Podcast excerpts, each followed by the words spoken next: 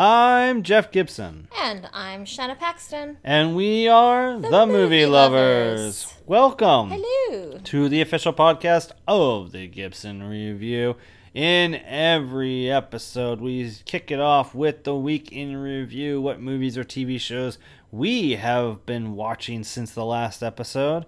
Move on to the main event, which is either a topic of discussion or a main review uh, that gets in depth and eventually into spoilers, and then finish up with film faves, our 12 favorite movies around a particular topic, often marching backwards through time. In this episode, the main event will be our review of Rian Johnson's Knives Out.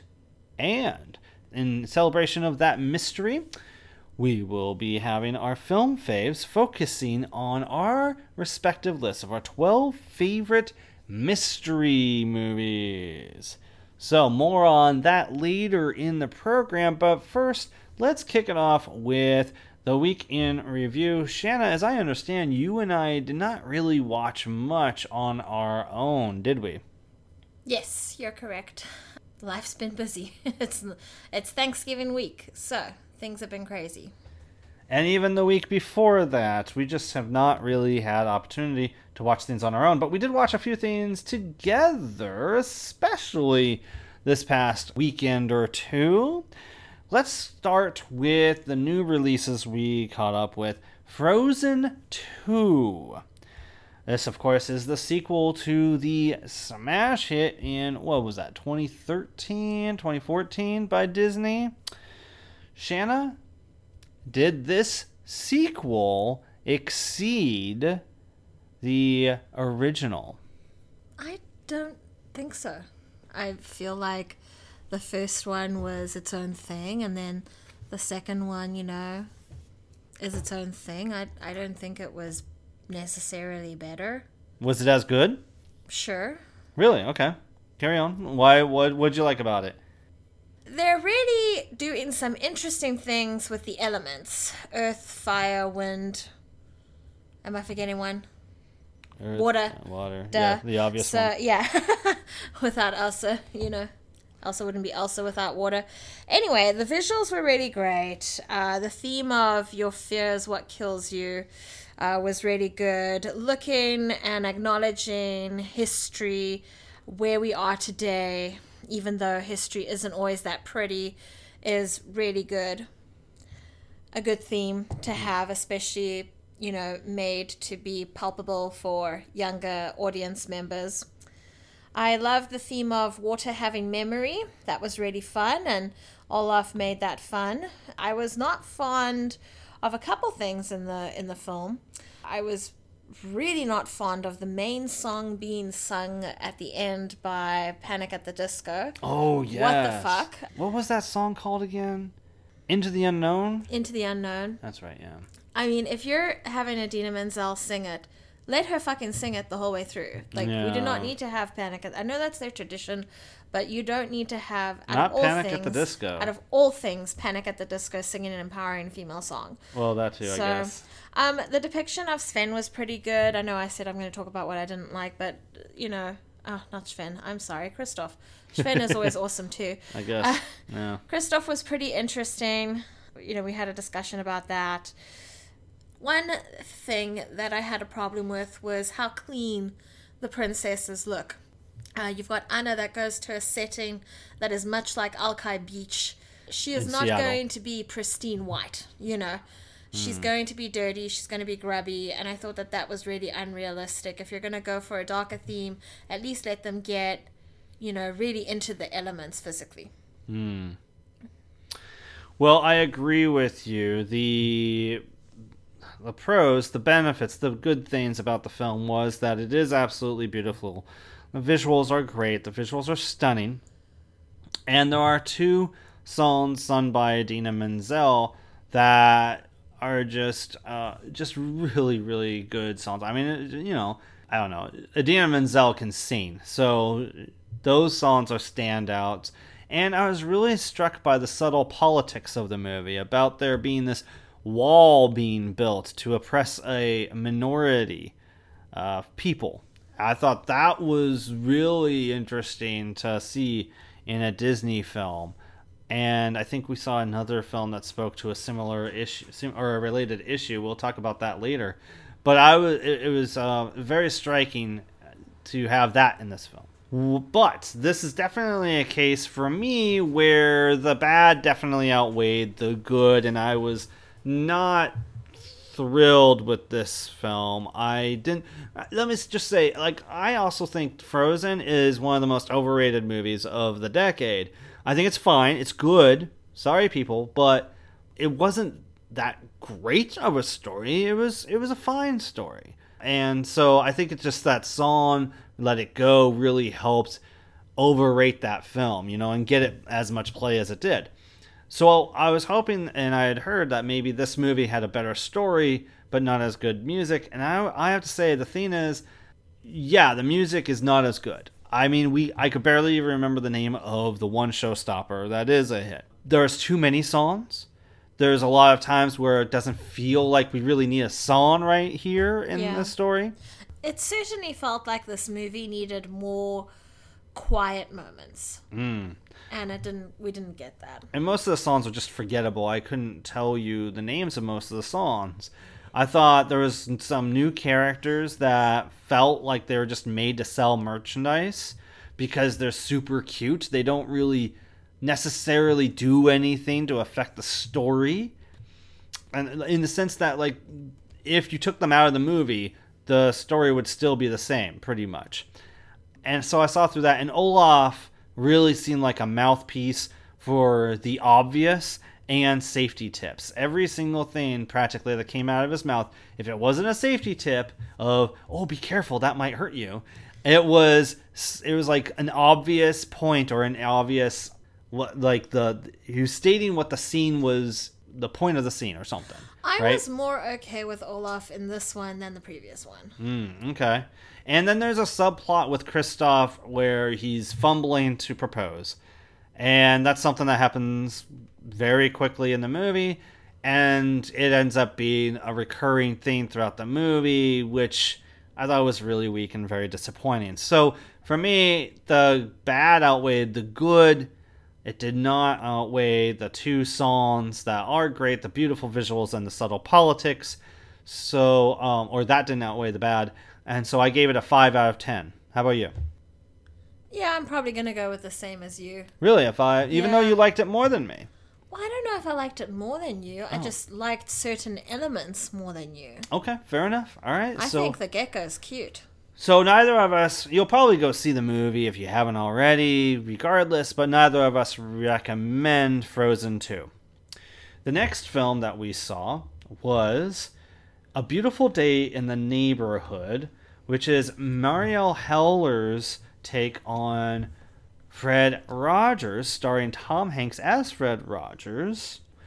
Marielle Heller, if you're not sure, she's the director behind Diary of a Teenage Girl, which Shanna has talked about previous episodes, and Can You Ever Forgive Me, which we talked about last year, which starred Melissa McCarthy. Shanna, what did you think of A Beautiful Day in the Neighborhood?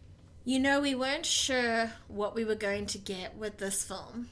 We weren't sure how Tom Hanks was going to be, and you know, our understanding of it was that it was going to be this autobiographical of Fred Rogers. A biopic. I yeah. mean that, yeah.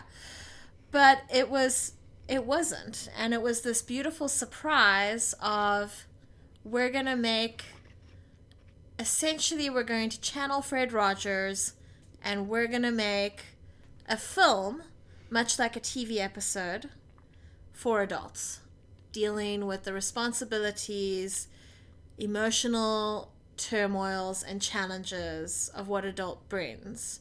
And it was a really beautiful film, of course. And even though Tom Hanks doesn't look like Fred Rogers, he certainly his energy of the energy of Fred Rogers was certainly with him. And you know, you look at this film and everyone can relate to the problems to some extent. You don't have to have the same problem as what is that actor's name? Lloyd. Lloyd is the Oh, character. what was his name? Is it Matthew Rhys is the actor? the one from the Americans. Yeah, yeah. Okay. Everyone can relate to his story to some extent. Mm-hmm. And Yep. everyone, you know, pain is pretty universal and we can all relate to that. Yeah. And therefore, if we see how another adult, Fred Rogers, is supportive and therefore an adult like Matthew Rhys, we can all be a little bit more compassionate, can't we? So Ideally. I feel like it's a really good film looking at adult problems and how to be there for other adults. Yeah, I agree with a lot of what you're saying about the film. I was expecting it to be a conventional biopic. I w- thought that Tom Hanks was miscast ahead of time. I thought Jim Parsons should have been cast as Fred Rogers. But I also understand that this is actually taking place. I think it's taking place in the 80s, if I'm not mistaken. Or no, the 90s. Sorry, it's taking place in the 90s. So it is late in Roger's life. So I guess the uh, casting someone older makes sense. And of course, you choose one of America's most likable actors and likable stars, Tom Hanks. So I get that. So, but I was very surprised by this film as well. I was very surprised at how, to the extent that Hanks was able to successfully embody Rogers. And I was very surprised by the unique flourishes that Marielle Heller brought to the film that made it different. You had you had uh, basically invoked when we were talking about how at one point Rogers tried making a show for adults and how that show basically failed. And how this movie is a successful version of that show for adults. And we're we're brought into the world of Ro- Mr. Rogers' neighborhood and it really is something that's magical and gentle and sweet and it is something that is rare that we do not see in any media very often not to the extent that this film takes it so i was quite taken by a beautiful day in the neighborhood it is probably among my top 10 films of the year and so I probably would give this film an 8 out of 10 because I didn't see very many issues in the film. I would probably give it a 9 out of 10. I really love this film. I really think that we need more films like this. Films that teach us something. And this one, is, like I said, is like an adult episode, you know? Yeah, and I think more, more people need to go see it. It hasn't been exactly smashing box office records or anything. It's barely made the top three in its opening weekend, and it did not make the top three in, in this weekend uh, that we are recording. So go see it. It's a, it's a beautiful day in the neighborhood by Marielle Heller. The last film we'll talk about is Scorsese's The Irishman, which just released on Netflix, I think the day before Thanksgiving. We saw it a few nights after Thanksgiving. This is Scorsese's three and a half hour film uh, where Robert De Niro stars as a guy who gets involved with the Teamsters and mob the mob connections. It stars also Joe Pesci, Al Pacino as Jimmy Hoffa, Anna Paquin makes an appearance in it, as well as several other people. Ray Romano plays the lawyer of uh, of Joe Pesci, Uh, who's actually his cousin, I think. Anyway, so Shanna, what did you think about this much anticipated crime epic of Scorsese's? Did it live up to expectations of it being one of the best films of the year for you? I certainly wouldn't call it a crime epic. I I think it's a story about how things went wrong for Jimmy Hoffa. I think it's a story of it doesn't matter how big you think you are, you're going to age and you're going to need to take pills and you're going to need to you know retire and be in a retirement home and uh, adult home you will experience everything humanity experiences. It doesn't matter who you were and what you did in your earlier years. Okay. So I feel like it, it's more of that. Yes, crime is happening in between. And it's We three and a half hours. We see a lot of people get shot in the face. My God. Yeah, that's true. Yep. Scorsese's good at that kind of uh, mob hit crime. I'm a big mob movie fan. Really? Yeah, uh, my my cousins and my brother and I we we used to make mob films. It used to be really you know cute. Okay. if you can call making your own mafia films cute, this this was as cute as it got. You seem to be struggling with this film. I am struggling with this film because I feel like I feel like the mob theme and the crime theme it, it's it's just there in the background. I really feel like what we're really looking at is a man who made mistakes unintentionally and intentionally and how it affects him on his last few days on this earth. Hmm. That's what I feel like we're looking at. You make mistakes with your family, you make mistakes with your friends. There's consequences. Yeah. Yeah. Okay. And I feel like it's more like that is what we're really looking at. We're not really looking at, oh, it's our new favorite mob film. Okay.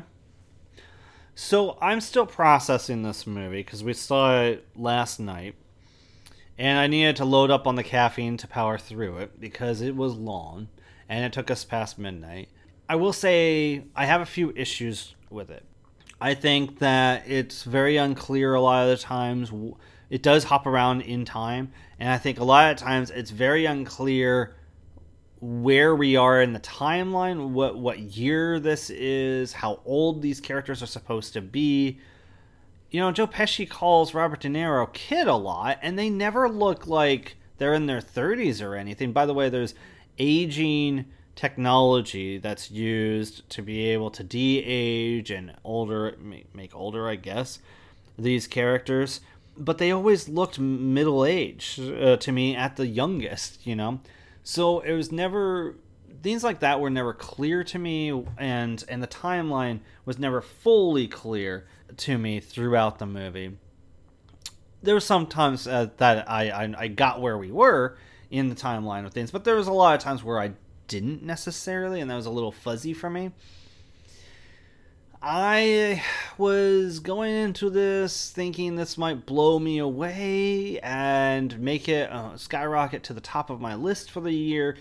I don't think that's the case, but I'm still processing it. I don't know that it would even make my top 10 of the year, but I'm still processing it. I will say Joe Pesci is probably the standout. Al Pacino will probably get a lot of attention because he's the biggest uh, performance in the film, but I think Pesci maybe gives the better performance out of everyone in the film, and it's really great to see him in this film. He coming out of retirement. It's interesting to see him have a power, a different power dynamic with Robert De Niro than what we've seen before.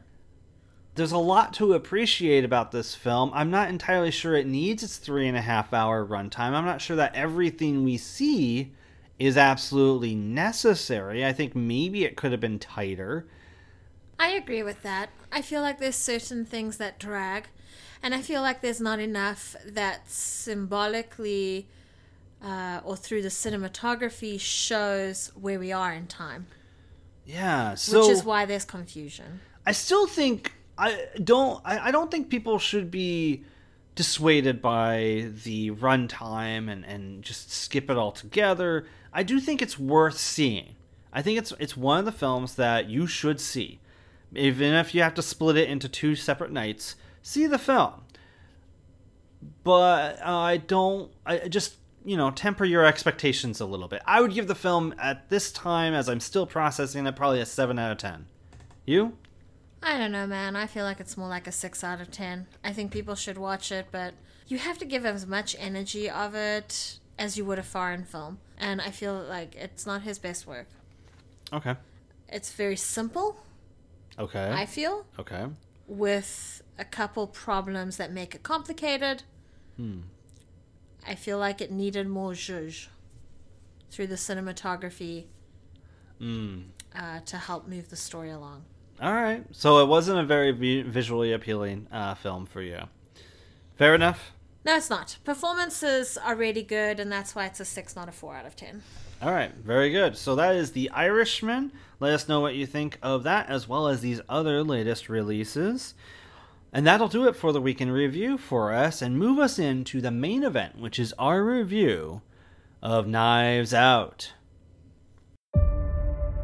I'm Detective Lieutenant Elliott, and this is Trooper Wagner. We just want to ask a few questions. We understand the night of his demise, the family have gathered to celebrate your father's 85th birthday. How was it, by the way? The party? Pre my dad's death? Oh, it was great.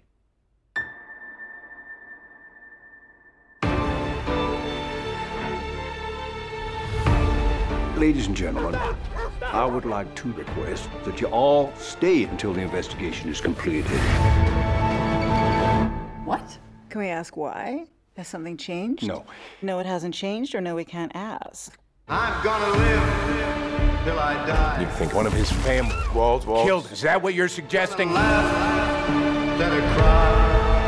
I'm gonna take the You all love twisting the knife into one another. Up your ass. Oh, very nice. Matter of fact, eat shit. How's that? Eat shit. Eat shit. Eat shit. Smug smile. Definitely eat shit. Gonna dance, gonna fly. I'll take a chance. Ride high.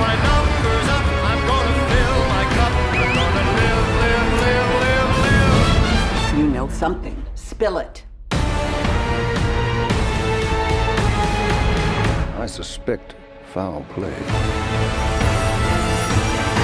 I have eliminated no suspects. I'm gonna live, live, live, live,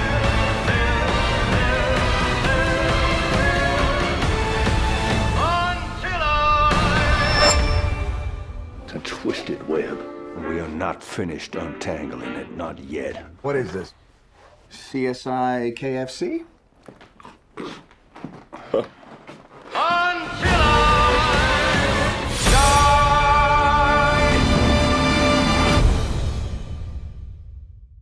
And that's from the trailer to Knives Out.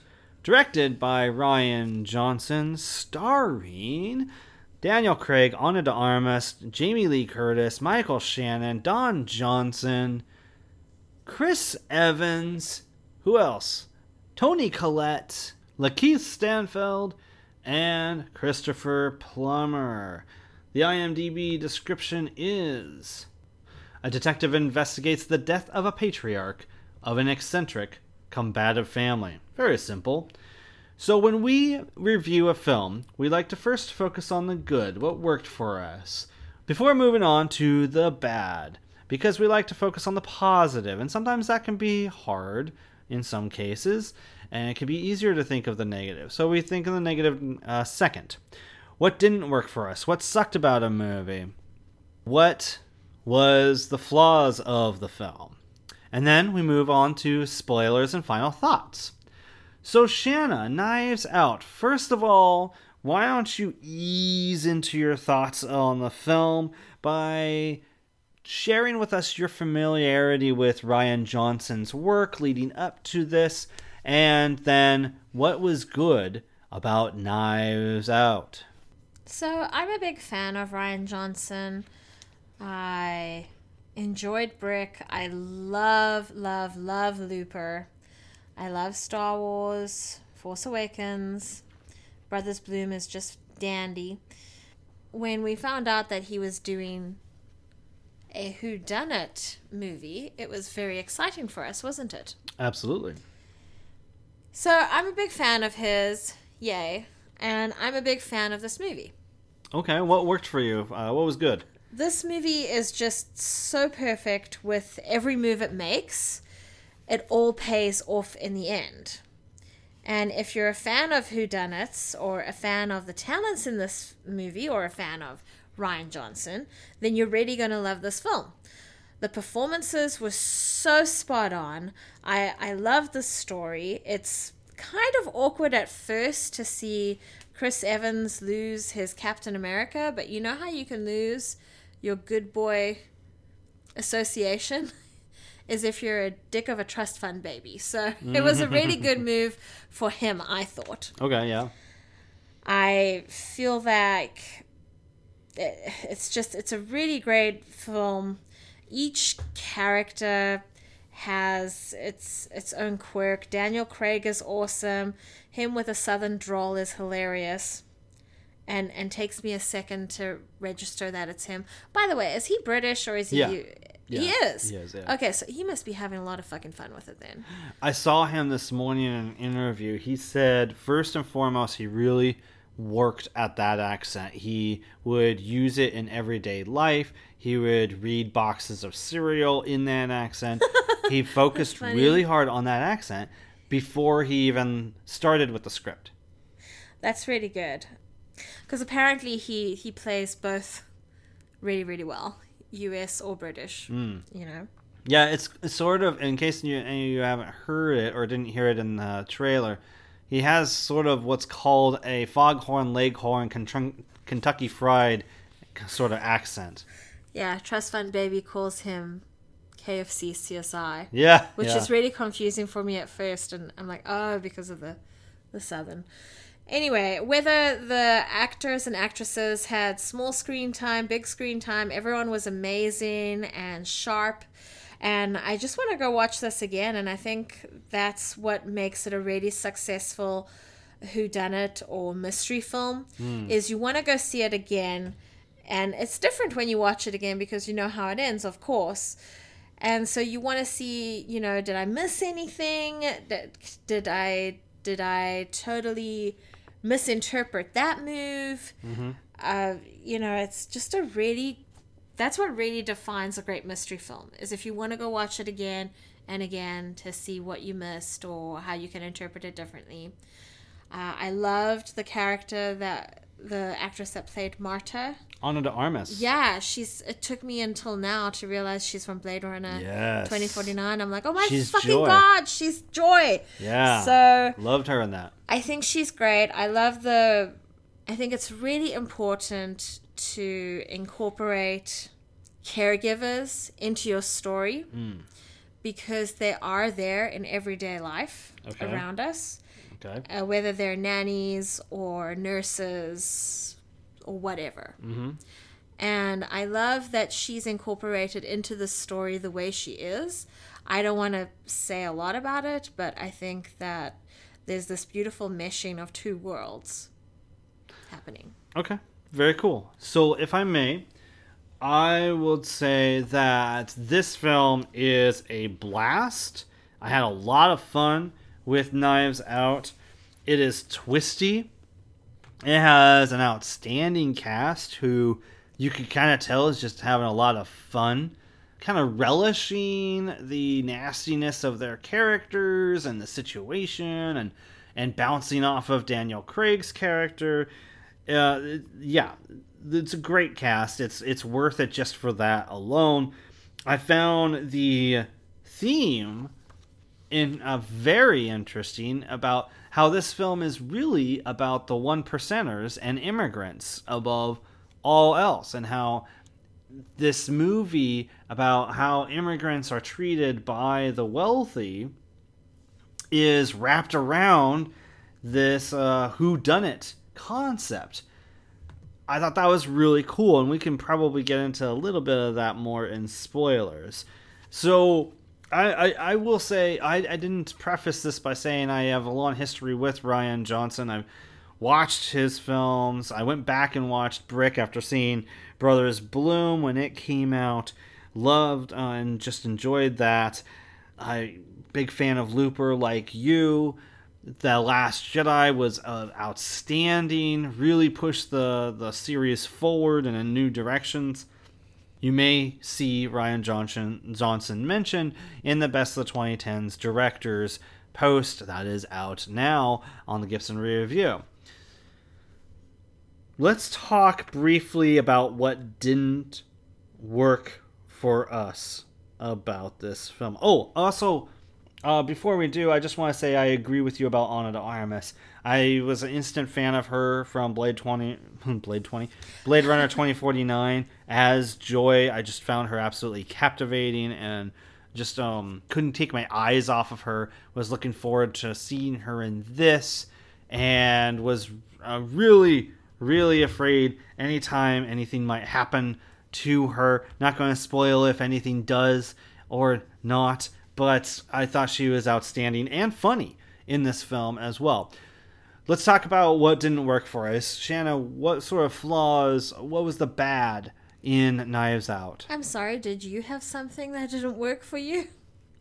Are you saying you didn't have anything? It was a I perfect film? I can't recall anything right now. Yeah, no? What about you? And then maybe it'll jog something in me. So here's the thing. Let me ask you this. You watch mysteries all the time. You watch murder mysteries all the time. You're a much bigger fan of those kinds of shows, the procedurals, everything than I am. And sometimes like you're really good at figuring them out. And if they if you can't, then it's a big surprise. Did you figure this movie out? I certainly knew who didn't do it. Okay. I knew that for sure. Uh huh. No, it doesn't look like it. And I had what? Just shush. and I had an inkling of who did it, but I was also I also took myself out of that. That oh my god, can I figure out who did it? Can I figure out who did it? I took the pressure off of myself to enjoy it, but Okay. in the first few minutes, you know, when you're setting it up, when Yeah. when they're setting up the film, I'm like, it's probably that character. However, this could go this direction. So, and then that was when I was like, you know what, I just want to enjoy it. And I know you- who didn't do it, and I know who might have done it. Did you find that you were right? oh, yeah. Okay. So that was my thing. I was trying to figure it out the whole time. And I had a hunch about two characters, and my hunches proved to be correct.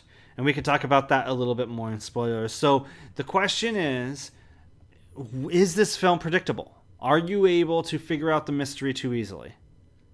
No, no, I think there's a lot of like, could it be character A? Oh, this is how character A probably could have gotten away with it. Why they did it. Mhm. Here's character B. They also fulfill the criteria. Here's character C. They also fulfill the criteria. There's probably only three characters, four characters out of the whole cast that isn't capable of doing it. Okay. Out of the, what, there's like 10? It is a big cast, yeah. Yeah. Yeah. So not very many you feel were not capable or not not prime suspects. So okay, fair enough. I think that's is uh, that's that's that's fair enough. We could talk a little bit more about this in spoilers. Do you have any uh, thoughts that you want to share with those who haven't seen the film before we get dig into the nitty gritty? I think it's totally worth watching. I mean, my mom was telling me, "Oh, I don't know what to go watch at the cinema," and I asked, "Well, when is this film coming?"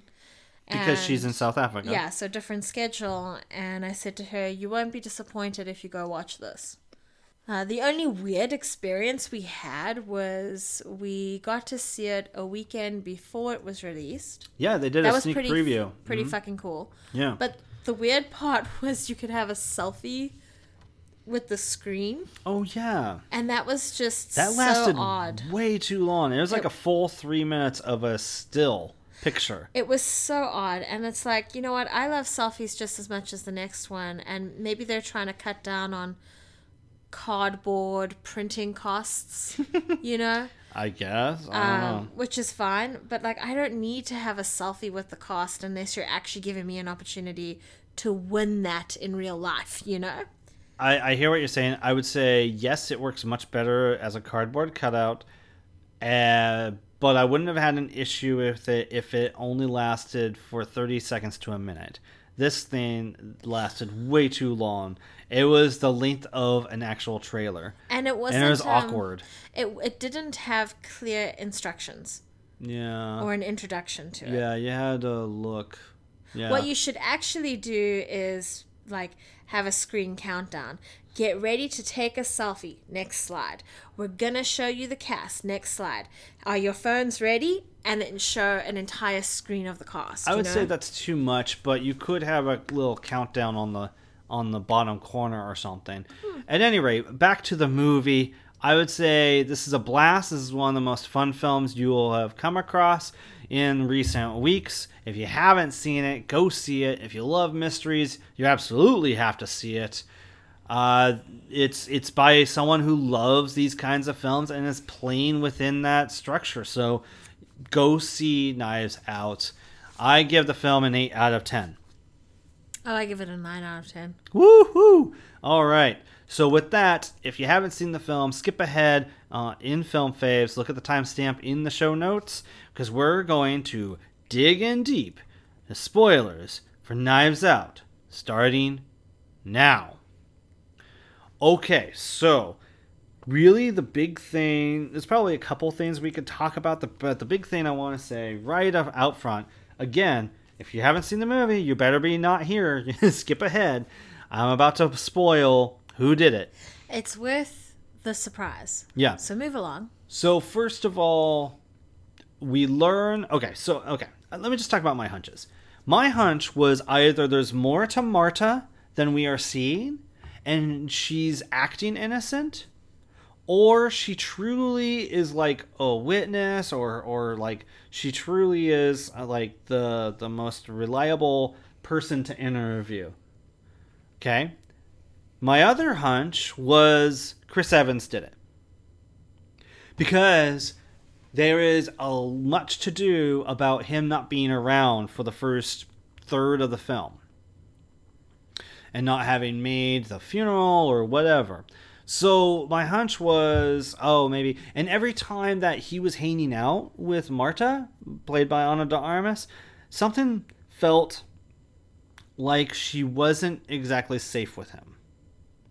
I just had this feeling uh, with him. Even though they were trying to play it off like they're working together, that sort of thing, I just had this feeling that some, I don't know. I, I don't know if I could trust him. I really kind of think that maybe he somehow, I don't know how or what he did because we learn that the dude wasn't actually murdered, right? Yes, Christopher Plummer. Technically, he was not murdered. He was not actually murdered. So, can you explain the um, kind of walk through what is Chris Evans guilty of? Chris Evans is guilty of knowing his grandfather way too well, knowing that his gra- grandfather plays a game hard. And so, what Chris Evans did was he swapped labels on the medications of morphine and then something else.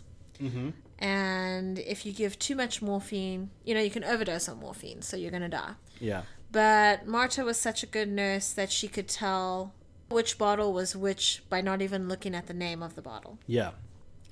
And so technically Marta, but Marta panicked. And Marta technically didn't kill. Even accidentally. Yeah. W- Which she gra- thought she totally thought she did, and she was Um, hanging on to the secret. But she realizes there's there's no like if you're gonna overdose on morphine, there's supposed to be An antidote. an, an anti an antidote of some kind. Right.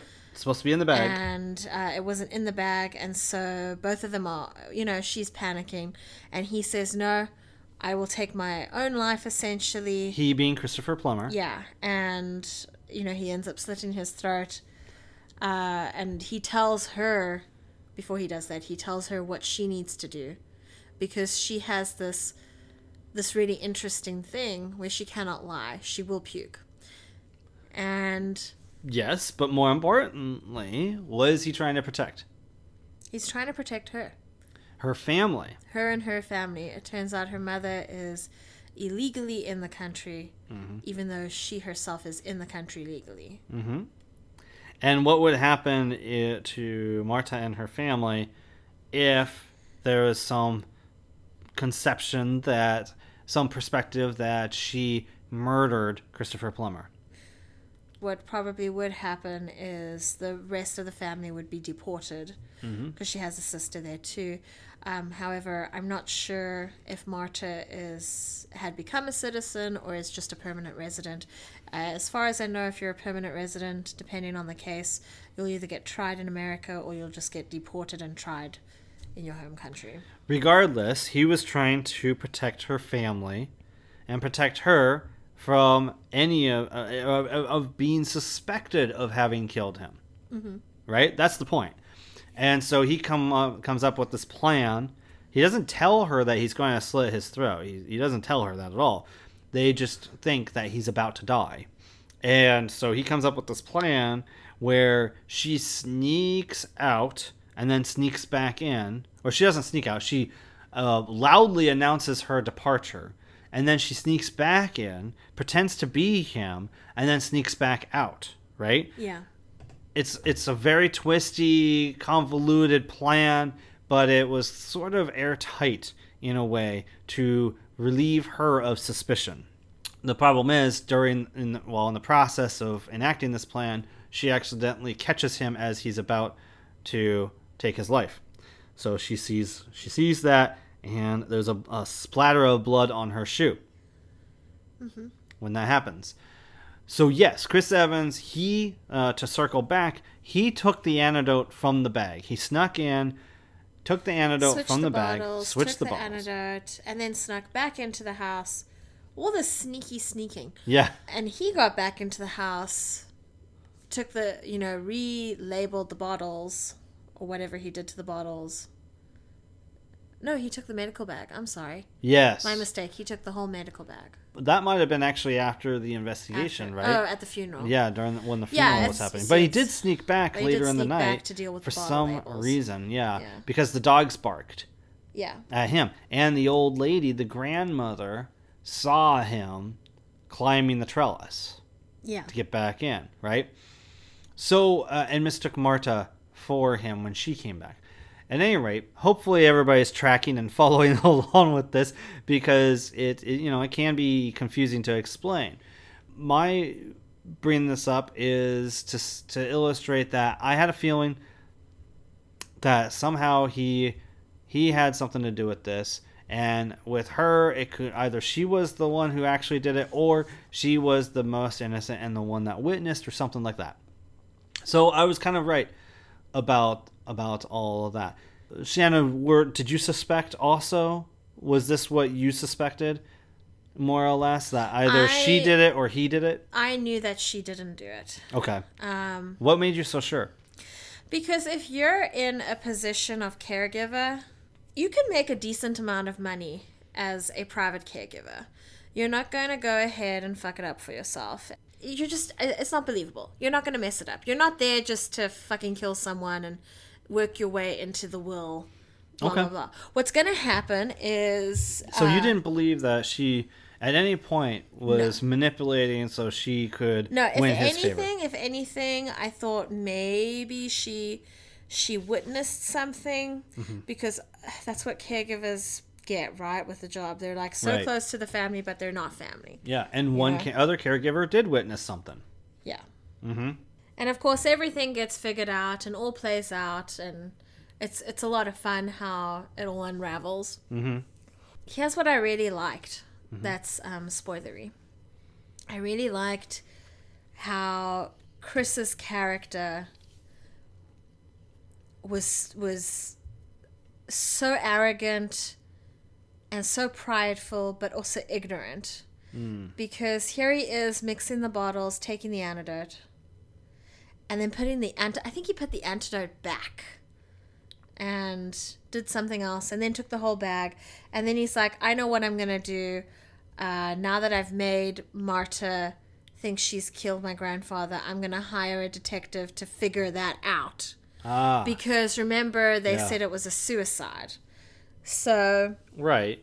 um, And someone hired, I can't remember his name, but Daniel Craig's character, but it was a secret to even Daniel Craig's character who hired him. yeah and as it turns out it was it was chris's character that hired him and that incredible pride arrogance and ignorance was what I really liked about Chris's character and how it was his downfall. Mm.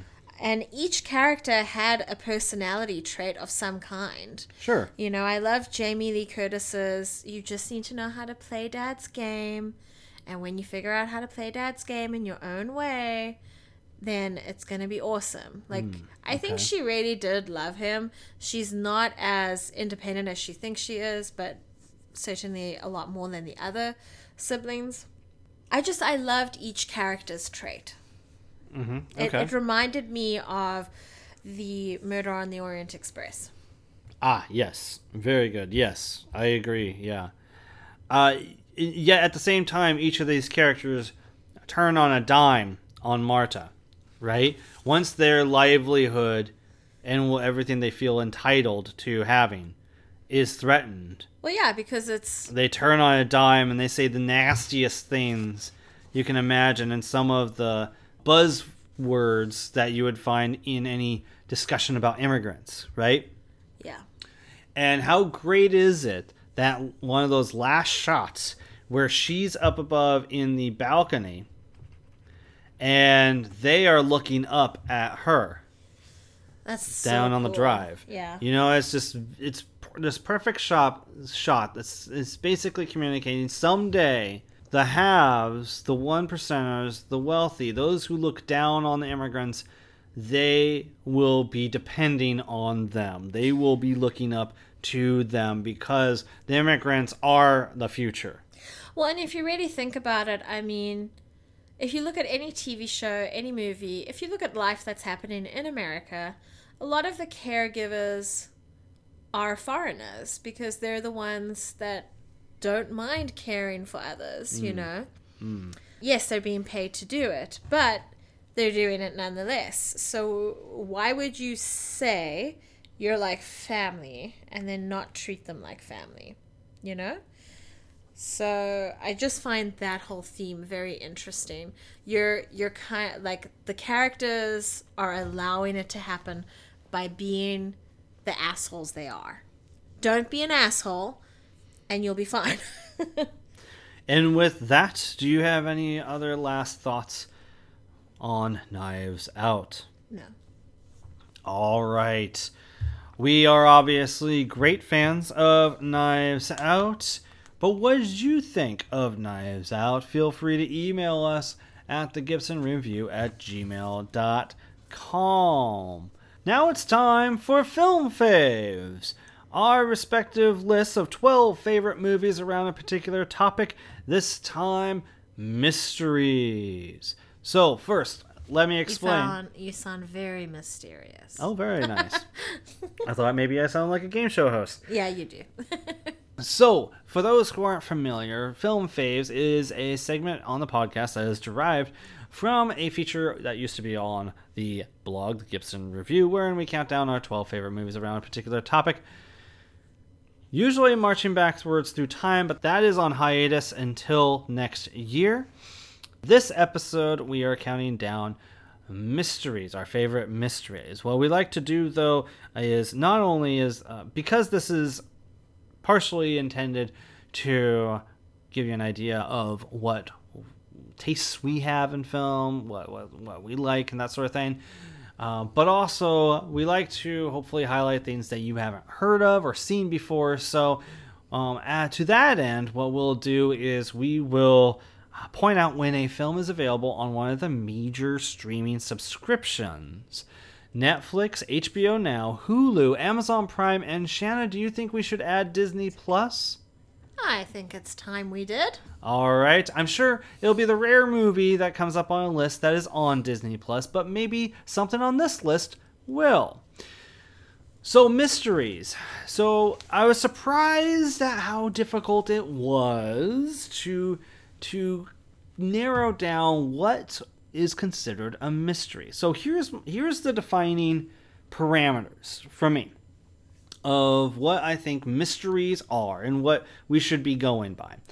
Mysteries are wherein a crime, usually a violent crime like murder, takes place and either the audience or a character doesn't know who is responsible and trying to figure it out. Okay? Simple? Makes sense? Still, all of our picks are around and within those parameters. Shanna, did you have any comments or what have you about this particular list? Was it a challenge for you to come? You're the mystery lover between the two of us. It was a bit of a challenge. It was a bit of a challenge only because, you know, a lot of my mystery fix comes from TV shows. Okay. And so, you know, remembering, oh, this is a movie, this is a TV show. Oh, I love this, I love that. Oh, but remember, it's a TV show. There was a Mhm. lot of that. Yes, and we only focus on theatrically released films for these lists. So it can be a challenge. No Murder She Wrote, no Columbo, none of that sort of stuff. You know, I've never watched Columbo. You should check it out. I think you would like it, especially if you like Murder She Wrote. Yeah. Anyway, do you want to kick us off with uh, your number 12 favorite mystery? Well, my number 12 is one of my favorite films. It's a film that I try to watch every Christmas. It is Who Framed Roger Rabbit? Oh, it's your number 12? That's very Well, surprising. only because it's like a cartoon, and I figured, you know, out of all the. I think. Let me just look at my list a second. Yeah, my list kind of gets more violent as we go along, I think. Okay, And yeah. less fun. All right. There's like one fun one in the middle. All right. But this is like the funnest mystery. This is the mystery you can give your kids. Uh, here's why it's a mystery. Roger Rabbit is being accused of murder, and he his only hope is to go after the detective who used to work with cartoon characters with his brother. But since his brother's death via a cartoon character, he no longer loves he doesn't work for cartoon characters anymore. And he's an alcoholic. And he's an alcoholic. He has issues. Yeah. But, you know, Eddie, Detective Eddie, is Roger Rabbit's only hope. And so he teams up, they team up together to try and figure out what's actually happening. And there's a lot of talents in this film. I love this film so much. It is available on our lovely new streaming service, Disney Plus. Very good. All right, so my 12th favorite is one that we talked about when we did our 1981 list, I believe. And I checked with you to see if it was going to be on your list, and apparently it was not. So I made sure I added it so we could talk about it again. It is Blow Out on Amazon Prime. This is the John Travolta mystery thriller where he is a sound guy and he's out recording some sounds for a movie project he's working on and he accidentally records a murder. And everybody's trying to sweep it under the rug because it does involve a politician. And he's like, no, man, I heard XYZ. And he's trying to get down to the bottom of it. And it's actually a really good thriller. It gets a little off the rails at the very end, unfortunately. But I was a big fan of it, very impressed with it by Brian De Palma, who's not a director I'm a big fan of, short of his uh, Mission Impossible and, and one other movie he did, The Untouchables. But uh, but yeah, this is a really awesome thriller, and I highly recommend it. It is on Amazon Prime still, so check it out. My number 11 is Murder on the Orient Express from 1974. This is the real one. It's The available on one. it's available on Prime. Without this film, there would be no other whodunits, I feel. Yeah, well, certainly the book that that is based on. Yeah, absolutely. A murder occurs on a train. While the world's finest detective is on board, Hercule Poirot, and it will be solved. This is the Whodunit film. If you haven't seen it before, you need to go watch it. This is, I'm pretty sure, what inspired Knives Out with characters having their quirks. And a huge cast too. It's a huge cast. It's it's a lot of fun. It's it'll keep you guessing about who did it. And you saw the newer version of Murder on the Orient Express, and you you uh, say this one's better. I do say this one's better.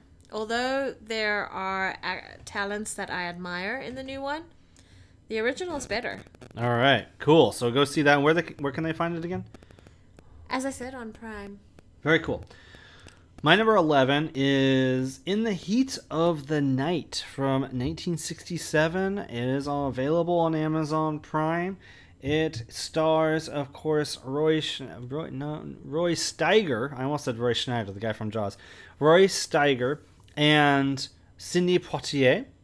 Sidney Poitier is a cop from a big city up north. He's in this. He's uh, sent down to the south to investigate a murder, and of course, you know Rod Steiger. Uh, Rod Steiger, not Roy Steiger. He plays the country police chief who's not so big on African Americans, let's say, as is the greater community. And so it really was a fantastic film about race relations. You have these two people, not just from different environments, but uh, you know, different races at the height of the civil rights movement, working together to solve a crime together, and it still works very well and is very entertaining and a very cool mystery that I highly recommend checking out if you haven't. It did actually inspire, I think it's been forgotten now over time, it inspired a long running TV series too called In the Heat of the Night. Oh, really? Yes, starred uh, Carroll O'Connor, as a matter of fact, as the police chief. So, anyway, check out the original film. It is on Amazon Prime. I love that film. My number 10 is something that we watched recently Memories of Murder from 2003. It's a Korean film. Bong Joon Ho. Yeah, that's right. And this is happening in a small Korean province. It's actually based on some murders that happened uh, between, I think, 84 and 91, somewhere Mm. around there. Okay. And three detectives in the film are trying to figure out who did this, who is raping these women and just doing awful things to them. And they have a hard time trying to find out who did it. This film, I love this film because, of course, we don't know who's doing these things. There's no clues. You Mhm. know, we aren't we aren't trapped with the whole cast. Right. You know, what you're left with is how detectives and police officers are struggling with not being able to catch someone, not being able to stop these things from happening. These detectives come into contact with the woman. They know these women. They've seen them, uh, the women that are the victims. They've seen them. They've interacted with them somehow. And so it's very hard for them, and it really gets them to this point of madness, and they have to try and backtrack the that madness because it's not going to help in the end. Yeah, also, it has some interesting cultural stuff in there, including uh, police abuse, too, right? Yeah, so kind of beating a confession out of them. Yeah. I mean, there's there's one detective that's known for kicking. it's like My he God. comes out of fucking nowhere Yeah. and just annihilates the person, and it's Yeah. just so there's these really bizarre moments of like hilarity, but it's also like this awful thing that's happening. Yeah. So I I have found that I love about three Korean films to four. So my ratio is pretty Three out of four, you mean? Yeah, three out of four I love. So I'm I'm really into Korean films. Very cool. That uh, that was an awesome, solid film. I'm glad you included it. My next favorite mystery is Clue from 1985. Shouldn't be too big a surprise if you listen to our 1985 episode. I do believe it made it onto that list of our favorite films from that year. This film is a blast. If you love Murder on the Orient Express, if you love Knives Out, it is also one of those movies with a huge cast. It is the only, only film based on a board game worth seeing. And it's led by Tim Curry with a cast that also includes like Martin Mull, Eileen Brennan, Lesley Ann Warren, so many great people. Christopher Lloyd is in it, pre like around the time of Back to the Future, in a very different role. It's very cool, a lot of fun, has multiple endings. One of the only movies I've witnessed that has multiple endings. Very true to the board game. I highly recommend Clue if you can find it. Some of these movies, a lot of times, they're only available to rent on Amazon, so maybe you'll find it there. But it is uh, quite an enjoyable little romp. That is Clue. My number nine is not available to stream, but you can rent it just about anywhere. It's Wind River. Oh, I'm so glad that made your list. I just recently mm. showed you that. This was this was a hard one to sit through, and I needed processing time afterwards. Really? So this is, you know, this is a very interesting film. It's one of the only films out there that I'm aware of that's actually bringing attention to the lack of attention being given to Native American women missing. Mm-hmm. In this film, we have Jeremy Renner, who is a hunter, and he's just what? Yeah, I was gonna say he's for like the Fish and Wildlife Department, right? Yeah. So it's like, okay, where where is this taking place? It's taking place in Wyoming. Yes, I always want to say it's Yeah. Alaska because it's so It's- damn snowy and cold. Well, I want to But- say Colorado because there's mountains. So, like, okay, between the two of us, we suck. so, anyway, it's happened in Wyoming. He's just doing a routine, essentially a routine hunt. He has to Yep. go after some mountain lions because it's affecting the livestock. But what actually ends up happening is he comes across a Native American woman in the snow Mm-hmm. And they have to call in the FBI. Uh, they they're hoping for some help. Jeremy Renner goes to the tribal police of the area. He checks in with them. They call in the FBI. It turns out the agent that has to come and evaluate whether the rest of the FBI has to come, whether or not they have to send a team out, is uh, who is it? Olsen. What is her name? Elizabeth Olsen. Elizabeth. Olsen. She is not prepared at all. She just happened to be the closest one. And she gets, it's kind of like a Silence of the Lambs moment where she gets judged up and down and, you know, is not seen for what she's capable of. And bigger picture, this movie deals with the loss of a daughter and uh, what that is like for not only the parent but also the community. So I really love that it's it's dealing with this issue uh, of the lack of attention that's given to missing Native American women, and it's a good story. It shows that the strong will always rise above. It it shows justice in a new way. I highly recommend this film. That's great. That is a solid film. You got Hawkeye and Scarlet Witch working together in the Without their powers, cold more or less. desert. uh, no, it, it's a great film, and more people should be checking it out. So uh, that, I'm so glad it made your list. My next favorite mystery, number nine, is Watchmen, the movie based on the classic graphic novel by Alan Moore and Dave Gibbons. What is it that propels the entire story? Well, it is the murder of the comedian, one of the fellow superheroes, not necessarily a nice guy, but we go through the entire film learning about the these the past of the comedian and his colleagues and trying to dig out the truth of who might be behind his death and and, and, and is it uh just a piece of a bigger puzzle so I know that this thing is extraordinarily sincere, and I know that it has one of the worst song cues ever put to modern film. But overall, big picture, this is one of the best adaptations of a graphic novel we have seen ever in the history of comic book movies.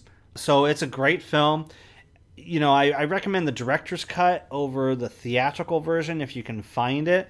The ultimate cut that includes all the things from the graphic novel is a little too uh, clunky, way too long, but uh, I definitely recommend the director's cut of a solid, very violent, dark, awesome uh, comic book movie and mystery. So that's Watchmen, my ninth favorite mystery. I'm so glad that you have that on your list. My number eight is LA Confidential. I love this film because of all of its talents. We've got Russell Crowe, Guy Pearce, we've got Kim Basinger, we've got Danny DeVito, who is super weird in this film. But then again, you know, when isn't he?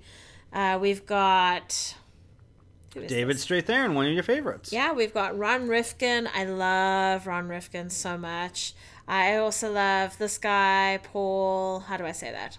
Oh, Guilfoyle? Apologies. He's in um, the first CSI show that they made. Oh yeah, he's a good Yeah. character actor. Yeah. So, uh, huge, huge, huge cast. Ooh, and that guy. Anyway, I'm perving over the, the cast list yeah, on IMDb. Uh, the story is about, you know, corruption in the 1950s of Los Angeles. Uh, three policemen are being represented here one straight laced, one brutal, one sleazy. They investigate a series of murders with their own brand of justice. It's very inter- it's a it's quite a long movie. It's 138 minutes, but it's very interesting. It's a very glamorous look at crime in Hollywood. So uh, go ahead and check that out. And uh, there's a big mystery of Rollo Tomasi. Who is Rollo Tomasi? Uh, yeah, that's a that's a great pick. That's a great film. You might hear a little bit more about that shortly. My number eight is a film you've already included.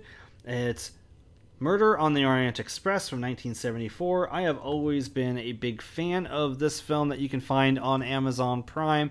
I've always loved the cast that includes Sean Connery and is this the one that has Albert uh, Finney as Poirot?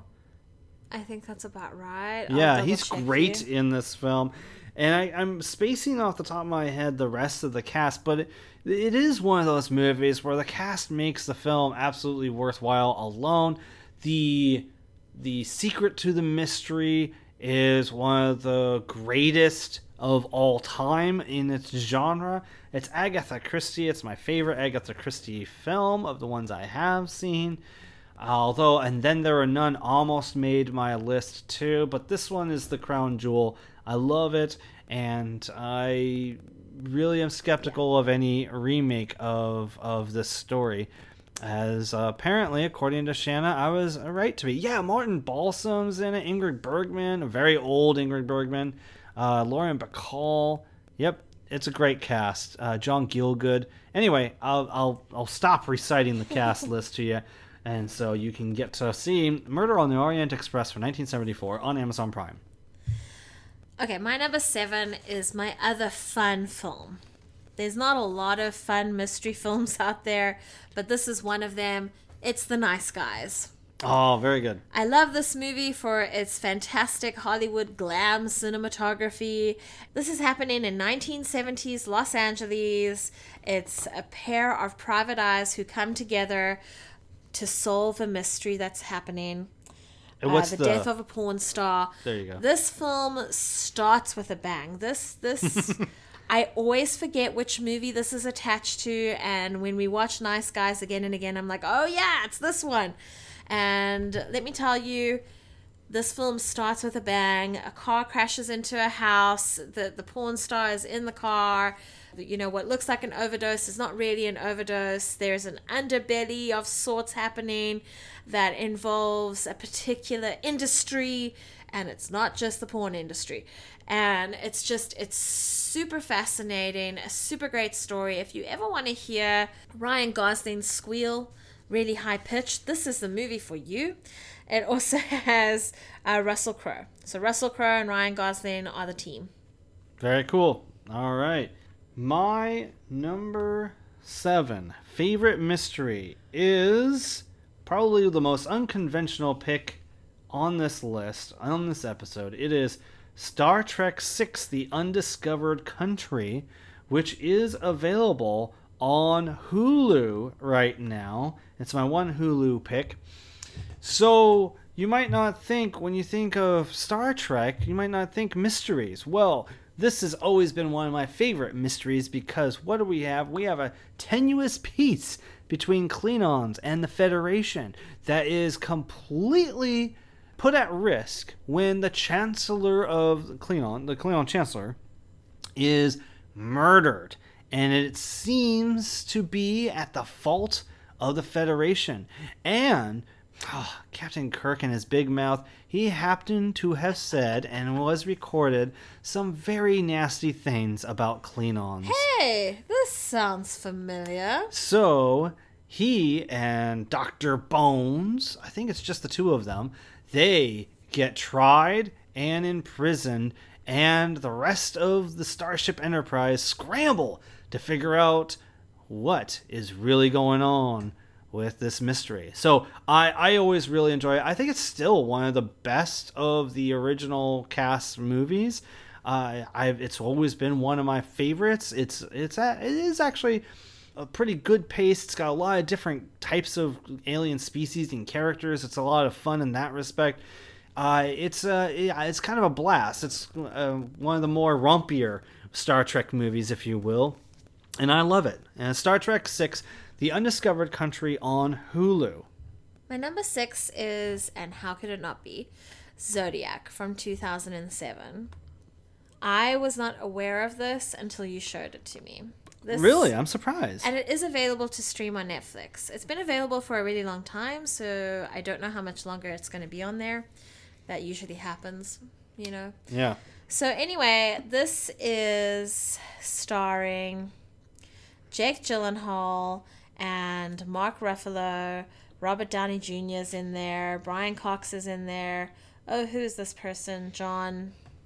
Oh yeah, Carroll. John Carroll. He's he's I think in Fargo. He's a great character actor. Oh, I really like him. yeah. Yeah, he's the husband in Fargo. Yep. What a Mhm. great man. Yeah. All right, then.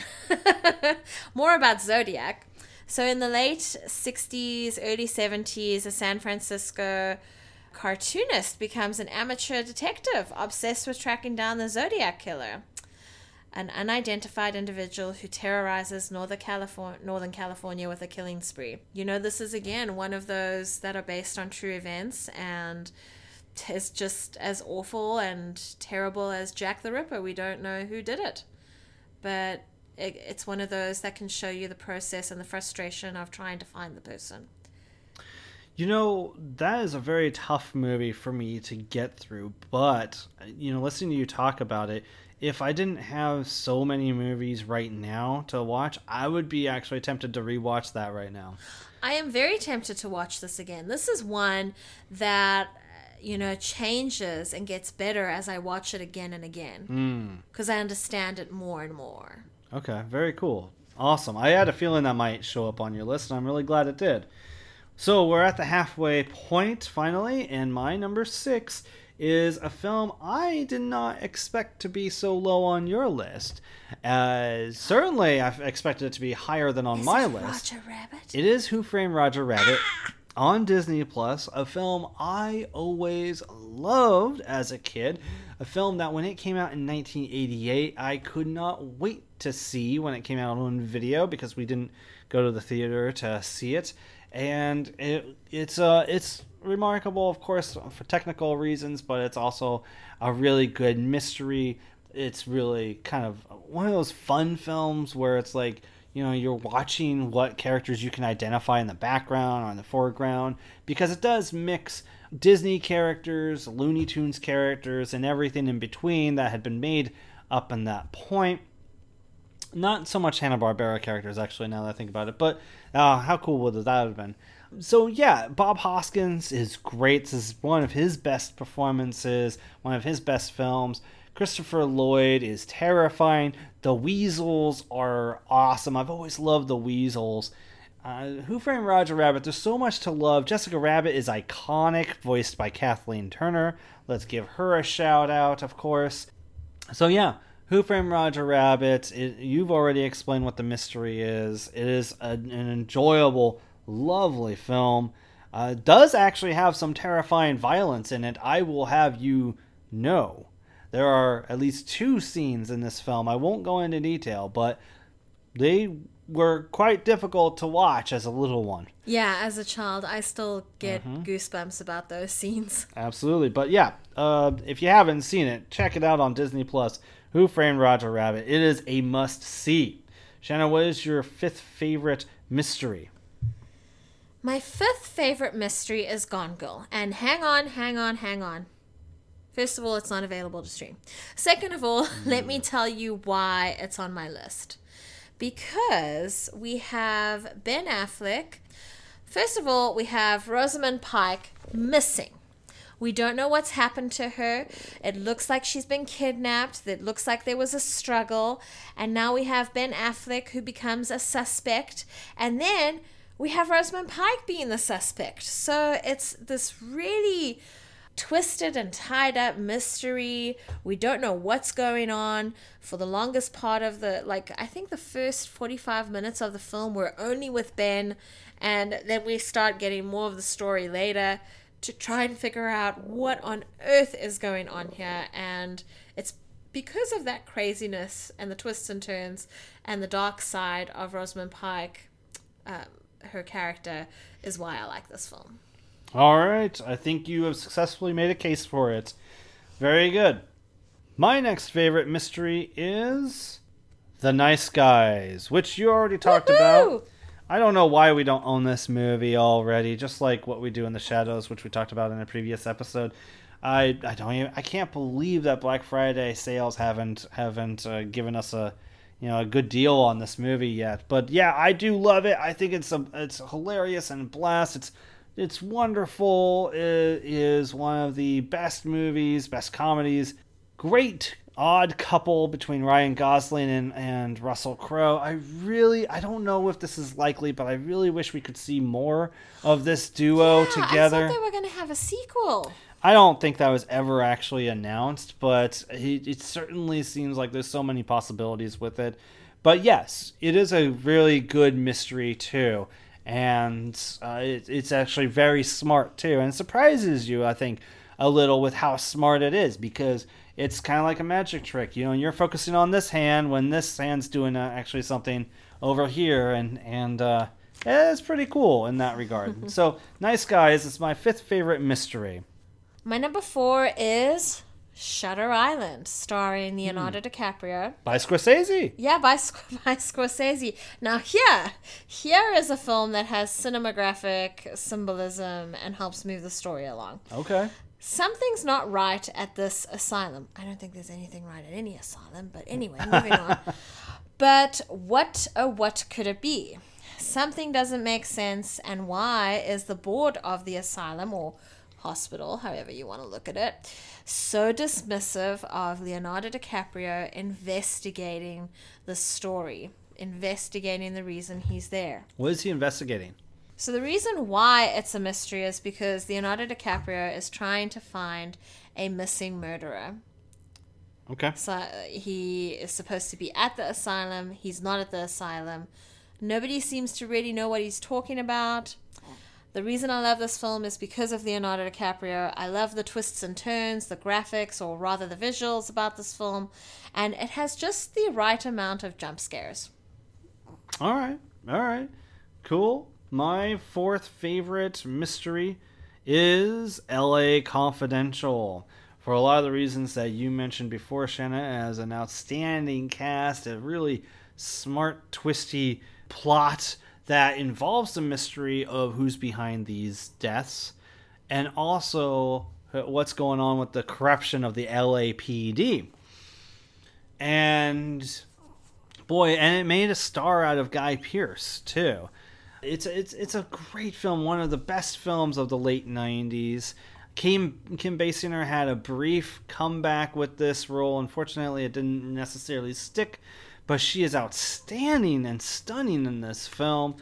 Russell Crowe is like a kind of a blunter version of his character in The Nice Guys. It's kind of nice when they play the same sort of um, career. a little bit more of a meathead, you know. But he he is of course he starts this relationship with Kim Basinger. It's really great. So Danny DeVito is really awesome as this this uh, not so squeaky clean investigative journalist who writes a column called Hush Hush, if I remember correctly.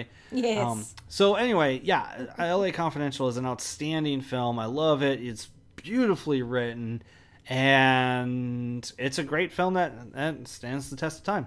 This is my fourth favorite mystery. All right, my number three is by the famous David Lynch. I think anything David Lynch makes is a mystery. Figuratively, at least. it's like, what are we talking about here, David? you know? Anyway, in all seriousness, this is a film by David Lynch, Mulholland Drive. It is not available to stream, but it's available to rent just about anywhere. this film follows a seemingly sweet, aspiring actress with good connections helping another actress recovering from amnesia. Its crime noir take is to die for and always leaves me with more questions every time I watch this film. Every time I watch this film, I feel like I'm understanding something a little better, but then I have more questions. So, bearing in mind what makes a good mystery film is is that element. It's maybe even too good a mystery film because I end up with more questions. I've seen this film maybe three or four times, and I always want to go back to it. I feel like I'm always missing something. And there's an actual dead body too, yes, right? there's a dead body. They don't know who's who it is. They're trying to figure it out. They get a little spooked, but at the same time, they're trying to get their careers going. Hmm, okay. So it's very weird. Who Yes, it is. David Lynch. it is very weird. That is for sure. My third favorite mystery, I landed on The Thin Man from the 1930s with William Powell and Myrna Loy starring as a married couple who is so rich that they're so bored that they decide to try to solve a mystery just for funsies. Oh my Just to liven up their evening. I'd love to have that much money to be able to be like, so honey, I think tonight we'll do something different. Yeah. We're gonna solve a mystery. Right. We're gonna figure out who Jack the Ripper is, or whatever it is. And you know what? It, you would think with what that setup I just gave you, it'd be very hard to relate or enjoy these days. But the movie absolutely is a breeze. It's so fun. It's so witty. The banter between the two of them is is just the best that classic Hollywood had to offer. William Powell is. I love William Powell. He's great. He's also in that uh, My Man Godfrey film. I love too. You know. Oh, He's, He was a great actor, and Myrna Loy is stellar. And of course, they have a little dog too, who also helps steal some scenes. Just a joy, The Thin Man is. If you haven't seen it, I highly recommend you hunt it down. It is worth while. Is my third favorite mystery. So that's a fun one. So we've It got is. a couple fun ones between the two of us. It is absolutely. All right, my number two is technically, technically it's one film. Technically, it's part of a trilogy. Okay. It's the girl with the dragon tattoo, the real one from 2009, Yeah, the Swedish one. the Swedish one, the one with the subtitles. The one with- Get the one with the subtitles. Yes, Noomi Rapace stars in it. Um, Michael Nyqvist, who has since passed away. That was a that was oh, a great he pick. did. Yes. Oh, that's so unfortunate. All right, so what is this about? Because maybe it's a little foreign, you know. Ha ha ha ha ha. so, a journalist is aided by a young female hacker. a female hacker who knows coding? What? Okay. In his search for the killer of a woman who has been dead for 40 years. This is a really intense trilogy. There are some really shocking moments. This is not a feel good trilogy. Like, you really need to be mentally prepared. It's worth everything. It's worth your time. Uh, go ahead and watch it. I, I love the action. I think she's one of my heroes. So go ahead and check it out. You know, that is a very complex film. The first one in Mhm. particular. And I think that's where the mystery really is, is in the first one. I Mhm. think there's a mystery element to the second one, but not so much to the third. But the first one especially. Yeah, the third is kind of wrapping it up. Yeah, uh, that film, I almost had it on my list. Is is just so damn good, and it is slightly better than the American remake by David Fincher. That one was just missing something. Yeah, it has a lot of surprises. It is very dark, and she's a remarkable character. So I'm, And I'm a really great actress. yeah, I'm really glad that you highlighted this film. It's so high on your list. That's awesome. My second favorite mystery is uh, equally dark, you could say. The opposite of The Thin Man, that's for sure. It is David Fincher's Seven. David Fincher, he's he's got a few good ones, doesn't he? So this is the film that starts. oh stars God, seven. yeah, Brad Oh Pitt, Morgan Freeman. They're after the guy responsible for a series of kills going on in, in this very dreary, dark, and wet city that are all apparently revolving around the seven deadly sins. This is one of my favorite films of all time. Well, definitely, probably my favorite David Fincher film. It's one of those movies that you could take it on, on a surface level, just as a, a mystery, a dark mystery film. But I feel like the more you watch it, the more layers you unearth, the, the, the ways you find like how characters or metaphors for certain things or represent certain things. There's a lot of ideas in there.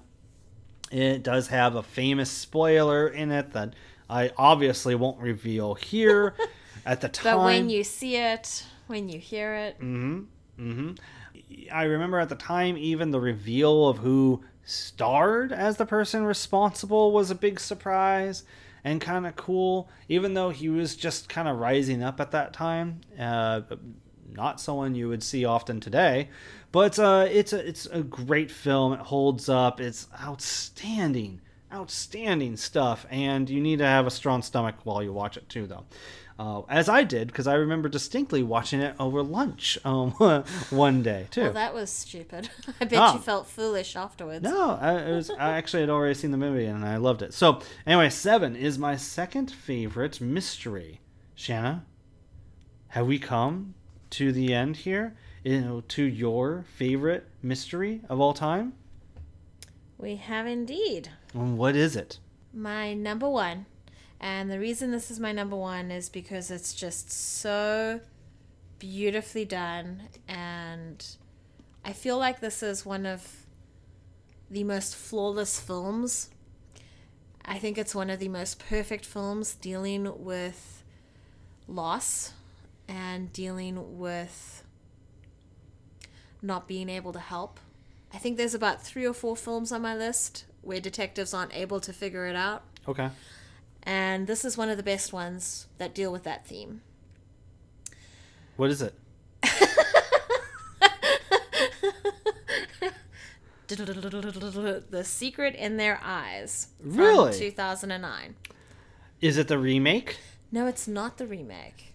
All right. No, it's not. So it's the original. But if you feel like watching the remake, watch that first because if you were to do the original, uh, of which country is this from? I was about to ask, is it from Argentina or Brazil? I can't remember. Yes, it's Argentinian. Very good. So watch this one. Watch this one because I tried watching The remake? the remake yes. and five minutes in into it, I switched it off. Aha. And I was so infuriated. Aha. Here's why. Here's what this film is about. It's about a retired legal counselor who has decided to write a novel. He's hoping to find closure for one of his past unresolved homicide cases and for his unreciprocated love with his superior. He's being haunted by both and he's trying to find closure. He's writing about it, and the unexpected happens. You really should see this film if you're like me. You've watched a lot of American TV shows that deal with mysteries, you've watched a lot of American movies, and now it's time to branch out. It's time to see foreign films that deal with it. Because when you're exposed to different countries dealing with something as you know, universal as this, like loss and failure and reciprocated love, you're going to get a different view of it, aren't you? Because you're going to see a different culture dealing with it. The talents are amazing, the writing is exceptional, the story is just so perfect. Uh, please go watch this film. That is awesome. I am very surprised by that pick, and you actually included three foreign films uh, at least in your list, and that's that's pretty cool. I cannot say the same for myself, so good on you, Lovey. My favorite mystery is 1954's Rear Window by Alfred Hitchcock, starring Jimmy Stewart and Grace Kelly the luminous Grace Kelly, who is uh, this might be her, her best performance, her best role. I don't know even though she's like the the wife, she gets a lot to do in this film. So the mystery is uh, James Stewart. He's laid up, and I can't remember if he's a, a writer or a journalist or what, but he's, He's laid up. a journalist photographer. He's got a broken leg. So all he does is he spends his time in his apartment looking across the the whatever you call it. Thank you, courtyard to his neighbors to see what they're all doing and he thinks he might have witnessed a murder. And so he's trying to figure out did he? Is it a misunderstanding? And if so, what happened? So uh, it also stars Raymond Burr in a one of the few non Perry Mason roles. It's a it's a joy. It's funny at times. It's The cinematography is sharp. oh, it is really well shot. It is very cool. One of the best films. I tried uh, exploring other mysteries by Hitchcock, which surprisingly there's not any, no, not many that fall under the parameters of of a typical mystery, and there's just not none of them connected with me like Rear Window, which we've talked about before. I think is our favorite Hitchcock film of all time too. So I will say that when I was making my list, this is the one that started at the top of my list. oh yeah. And I forgot that it was at the top of my list. So it just kind of fell through the so cracks. it kind of just fell through the cracks. And you know what? This is one of my favorite too. And I'm really glad that it's number one on yours because then I can feel like it's number one on mine too. Fair enough. like Secret in Their Eyes is my number one foreign mystery film, and Rear Window is like my number one American film, mystery film. Very cool. Yeah, Rear Window is a great one, but let us know what are your favorite mystery films. Email us at thegibsonreview.com. Did you have a final thought about mysteries? I think that it's really good that you put Rear Window as number one because it's got to be one of, next to Orient Express, it's got to be, and Clue, it's one of the top parodied.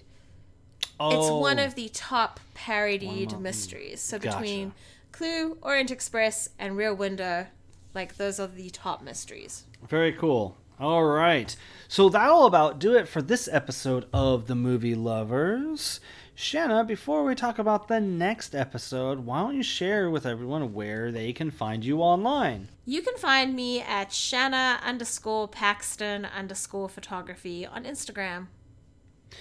Excellent. Speaking of Instagram and other social media, go to Instagram, the Gibson99, to find me there. I do post well, most of the time daily polls that you can vote on on fa- on best movies. Right now, I'm going through and seeing what you think are the best movies of the 2010s.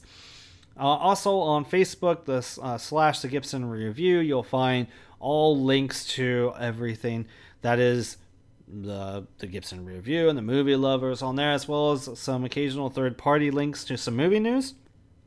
Go to thegibsonreview.com to find everything past and present of the Gibson Review. I actually just came across a review I wrote of The Expendables on there from nine years ago. That's an interesting read if you want to have a good time. Um, and also, you'll find um, the best of the 2010 series at thegibsonreview.com. Go find this podcast and subscribe or review on Stitcher, SoundCloud, and all other S based podcatchers. What are they called? I forget. Um, but also Apple Podcasts, too. You'll find us there. Please help us find more movie lovers that may be interested in our joyful discussions of film. And with that, the next episode, we are getting towards the end of the year. The next episode will be up on Christmas Eve. It is our 2019 roundup where we will be knocking out as many movies we're trying to catch up with as possible and just doing uh, short reviews of them. So look out for that on Christmas Eve. Also, keep your eyes out for bonus episodes because I believe we'll probably have a separate bonus episode reviewing Rise of Skywalker the latest Star Wars film. I'm sure that needs an episode of its own, so we'll try and knock out a review, a bonus review of that by Christmas. Until then, keep loving the movies. This is Jeff and Shanna saying. Bye bye.